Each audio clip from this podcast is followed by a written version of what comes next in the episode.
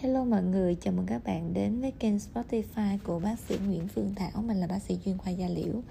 Và hôm nay mình sẽ nói về bệnh giang mai một cách tổng quát nhất. Thì bệnh giang mai đó chính là syphilis.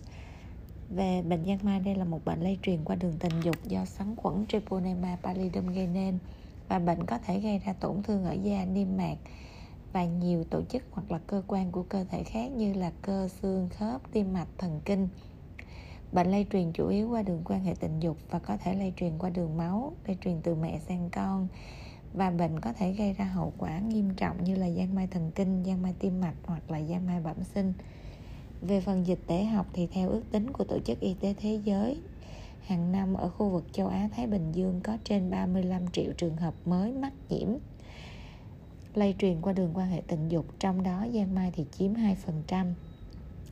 Ở Việt Nam, theo thống kê hàng năm thì bệnh giang mai chiếm khoảng 2 đến 5% tổng số các bệnh lây truyền qua đường tình dục. Về mặt nguyên nhân thì người ta thấy rằng bệnh này gây nên do xoắn khuẩn có tên khoa học là Treponema pallidum có hình lò xo từ 6 đến 14 vòng xoắn và đường kính không quá 0,5 micromet dài từ 6 đến 15 micromet. Xoắn khuẩn có thể có 3 kiểu di động, đó là di động theo trục dọc giúp xoắn khuẩn tiến lên hoặc là lùi lại, di động qua lại như là quả lắc đồng hồ hoặc là di động theo hình lượng sóng.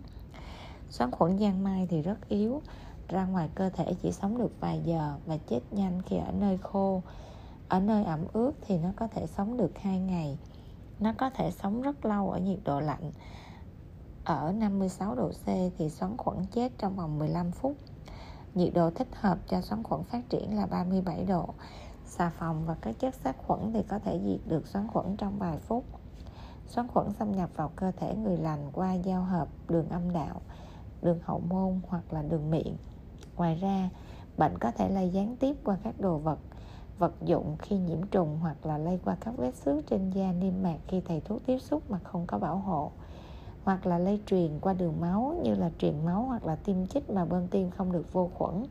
Hoặc là lây truyền từ mẹ sang con thường sau tháng thứ ba của thai kỳ gây ra bệnh da mai bẩm sinh. Chúng ta có thể phân loại thì chia giang mai thành hai loại. Đó là giang mai mắc phải, đây là mắc bệnh do quan hệ tình dục với người bệnh, và giang mai bẩm sinh. Và giang mai mắc phải do quan hệ tình dục với người bệnh gồm có các thời kỳ sau, đó là giang mai mới và lây. Thời gian ủ bệnh là dưới 2 năm, gồm có giang mai thời kỳ 1 hay còn gọi là thời gian ủ bệnh là khoảng 3 đến 4 tuần và diễn biến trong 2 đến 3 tháng.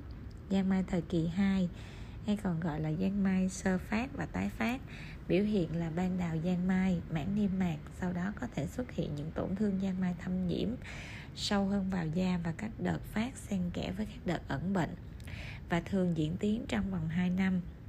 Giang mai kín sớm. Các thương tổn giang mai biến mất, không có triệu chứng thực thể và cơ năng thường gặp trong vòng 2 năm đầu. Giang mai muộn và không lây lớn hơn 2 năm thường xuất hiện từ năm thứ ba trở đi, gồm có da mai kín muộn trên da thì không có thương tổn, có thể kéo dài vài tháng hay nhiều năm, có thể là 10 đến 20 năm hoặc lâu hơn. Chỉ phát hiện bằng phản ứng huyết thanh hoặc là khi đẻ ra một em bé bị giang mai bẩm sinh, thì người mẹ mới phát hiện ra mình mắc bệnh giang mai. Giang mai thời kỳ 3 xuất hiện có thể hàng chục năm sau khi mắc bệnh và thương tổn thì thường ăn sâu vào tổ chức dưới da, niêm mạc, cơ quan vận động, cơ xương khớp, tim mạch, thần kinh.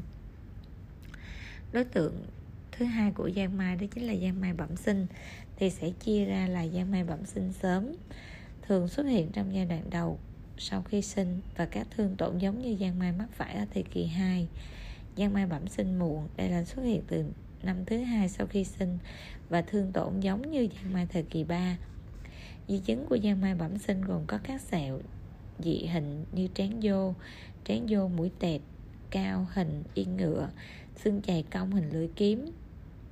Tam chứng Hutchinson là răng Hutchinson, biết nhất thời và lát quy tụ. Do thai nhi đã mắc giang mai từ trong bào thai, chẩn đoán. Về mặt chẩn đoán xác định thì người ta dựa vào lâm sàng đối với giang mai thời kỳ 1 thì đó chính là săn giang mai. Thương tổn đây là đơn độc, thường chỉ có một hoặc là xuất hiện ngay tại nơi xoắn khuẩn xâm nhập vào cơ thể. Sang giang mai thường xuất hiện khoảng 3 đến 4 tuần, từ 10 đến 90 ngày sau khi lây nhiễm.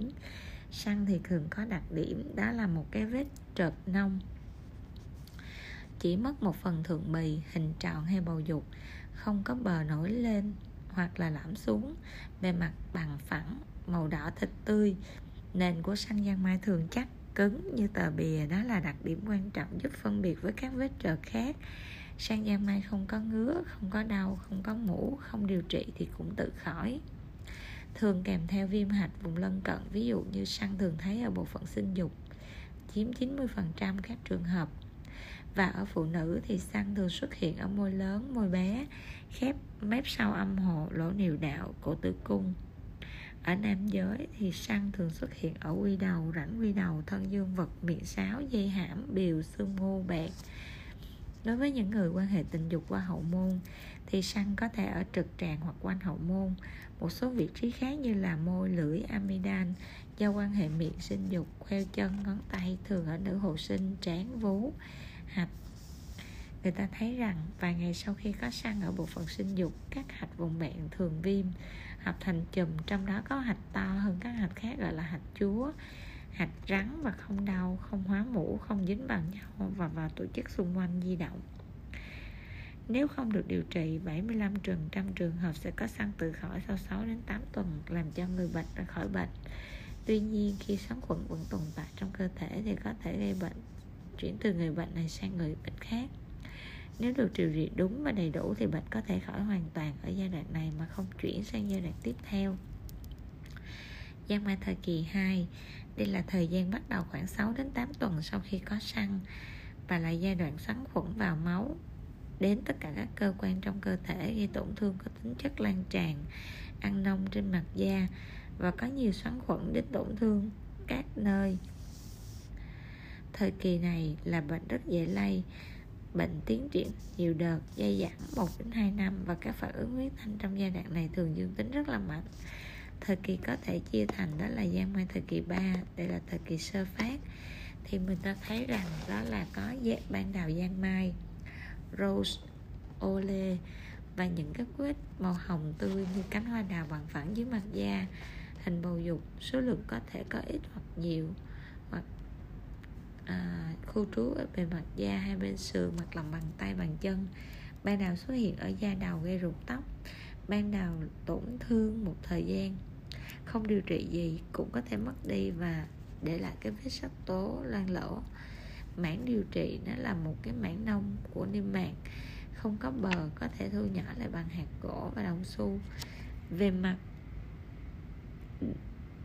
thừa bất thường trơn trợt thì đôi khi khô cao, sần sùi hoặc là nứt nẻ đóng vảy, chứa nhiều chất xoắn khuẩn trên nên lây và vị trí thường gặp của các niêm mạc ở mép, lỗ mũi, hậu môn, âm hộ, rãnh quy đầu. Vết loang trắng đen là những di tích còn lại của đào ban sẩn hình thành vết loang trắng đen lăn lỗ. Nếu thương tổn gặp trục ở các cổ hoặc là vòng vệ nữ, thì viêm hạch lan tả có thể thấy hạch bạn nách cổ dưới hàm và u rồng rọc hạch to nhỏ không đều, không dám, không đau, không dính vào nhau. Trong hạch có rất nhiều xoắn khuẩn, nhức đầu, thường hay xảy ra về ban đêm như là rụng tóc. Thì tóc đều, tóc mọc thưa, dần, gọi là rụng tóc kiểu rừng thưa. Giai đoạn thứ ba, đó chính là giang mai tái phát. Đây là thời kỳ bắt đầu khoảng thứ tư đến tháng 12 kể từ khi mắc giang mai một và triệu chứng cha của giang mai 2 đã sơ phát tồn tại trong thời gian, rồi mất đi cho dù không điều trị, qua một thời gian im lặng lại tái phát các thương tổn da, niêm mạc. Đó chính là giang mai thời kỳ 2 tái phát, số lượng thương tổn ít hơn nhưng tổn thương da dẳng. Tổn thương giang mai 3 tái phát, đào ban phát ít hơn, nhưng xếp kích thước mỗi vết lại to hơn, khu trú vào một vùng và hay sắp xếp thành vòng. Sẩn giang mai nổi trên các vùng da khác nhau. Xuất hiện các vùng sẩn nổi cao hơn mặt da rắn chắc và màu đỏ hồng hình bán cầu xung quanh có viền vảy đó là sẩn giang mai Các sởn này thường to hơn bình thường và có chân bề rộng, bề mặt phẳng, ướt. Khi xếp thành hình vòng cung thì quanh âm đạo, âm hộ và các sởn này có chứa rất là nhiều xoắn khuẩn. Chất lây truyền gọi là phì đại là, là hay sần sùi lòng bàn tay bàn chân sẩn giang mai có thể bề mặt bóng da hoặc là dày sừng bóng vẫy theo hướng ly tâm nên thường tạo đường viền mỏng ở xung quanh gọi là viền vảy Payet biểu hiện có thể có thấy các viêm móng mắt viêm gan viêm siêu b và khàn tiếng viêm màng xương là tổ chức để cơ đều có thể viêm viêm thận viêm thần kinh hay nhức đầu. Hello mọi người, chào mừng các bạn đến với kênh Spotify của bác sĩ Nguyễn Phương Thảo. Mình là bác sĩ chuyên khoa da liễu. Và chủ đề hôm nay bác sĩ lại nói về những cái bệnh lý lây truyền qua đường tình dục. Trong đó có bệnh viêm âm hộ âm đạo do nấm candida, Hay còn gọi là vulvo vaginal candidiasis candidiasis.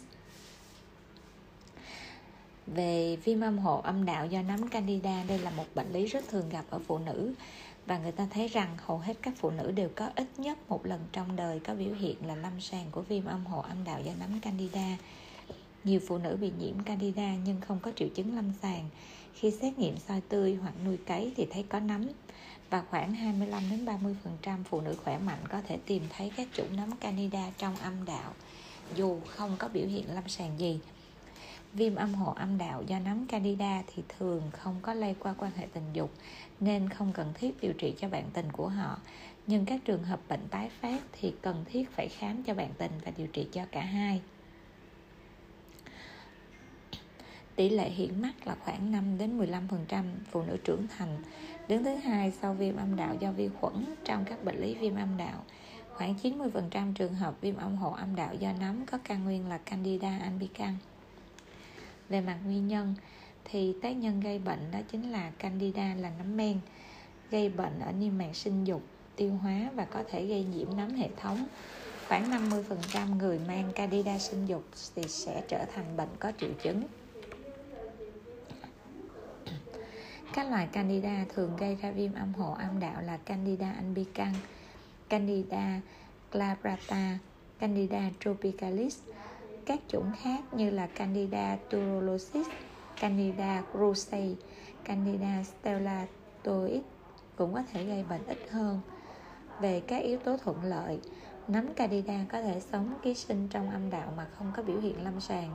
Sự phát triển và gây bệnh của nấm lại phụ thuộc vào cái sự cân bằng của môi trường âm đạo và hệ thống miễn dịch của cơ thể. Khi phá vỡ sự bình ổn của môi trường này thì nấm sẽ phát triển và gây bệnh. Các yếu tố thuận lợi đó chính là dùng kháng sinh kéo dài các thuốc corticoid hoặc là các thuốc ức chế miễn dịch kéo dài, hoặc là người bị đái tháo đường. Và dùng các thuốc tránh thai, hoặc là có thai, các bệnh nhân làm thủ thuật thụt rửa nhiều, hoặc là bệnh nhân bị nhiễm HIV về mặt chẩn đoán và chuẩn đoán xác định, đối với lâm sàng thì bệnh nhân thường có những cái triệu chứng như là ngứa dữ dội, cảm giác nóng, rát bỏng, bùng âm hộ, gặp nhiều, hầu hết ở các trường hợp thứ hai là tiết dịch âm đạo, thường có khí hư như là ván sữa, dính vào thành âm đạo và có khi ra khí hư lẫn mũ. Dịch tiết thì không có mùi hôi, đái buốt và đau khi giao hợp. Trường hợp nặng thì bệnh ngứa nhiều, gãi xây xước âm hộ, nấm có thể lan đến tầng sinh môn bạn và vùng quanh hậu môn.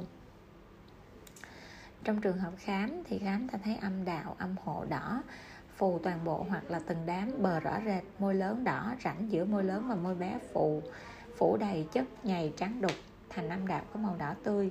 Mở mỏ vịt thì có nhiều khí hư, màu trắng đục có khi lỗ nhổn. Khi lâu khí hư có thể thấy vết trợt đỏ ở dưới. Ở cùng đồ sau thì khí hư động lại như những hạt sữa động cổ tử cung bình thường, không có loét. Có thể thấy phủ một lớp màng giả lấy ra dễ dàng, bệnh thường nặng vào tuần trước khi có kinh. Nam giới thì có thể bị viêm da quy đầu do nấm candida nhưng bình thường triệu chứng sẽ mất đi và biểu hiện bao da quy đầu đỏ, nề, ngứa hoặc là cảm giác bỏng rát. Xét nghiệm thì ta sẽ thấy là soi tươi thì lấy bệnh phẩm ở cùng đồ sau phết lên phiến kính hòa lẫn với một giọt nước muối sinh lý. Soi kính hiển vi thấy tế bào nấm men có chồi hoặc là không.